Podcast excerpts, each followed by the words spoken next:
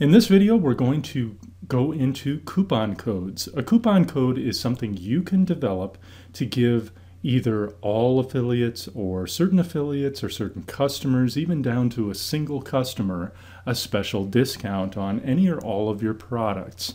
These can be limited to number of uses. You can set something up so only the first fifty people who use it get the actual discount. You can make it a certain limited number of limited amount of time.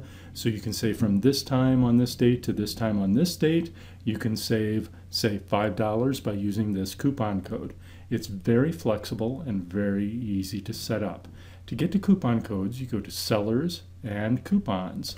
That brings us right here. Now this chart will only appear once you have existing coupon codes, and I have obviously some coupon codes blanked out here um, to keep them private. But what we have is basically a number of columns that are all pretty self-explanatory, but I'll quickly go through them.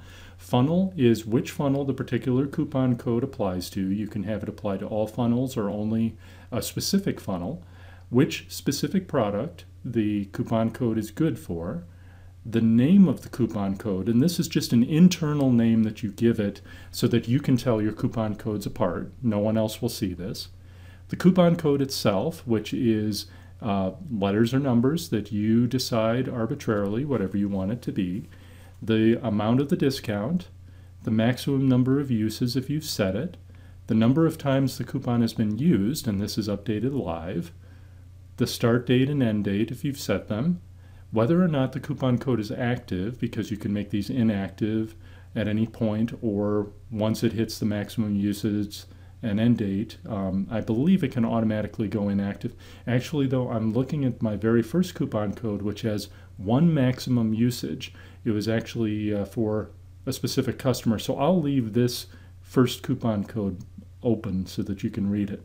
It had one maximum usage. We were giving twenty dollars off to one particular customer for this Graphics Pro Pack Mammoth Edition product of mine. I gave him a twenty dollar discount.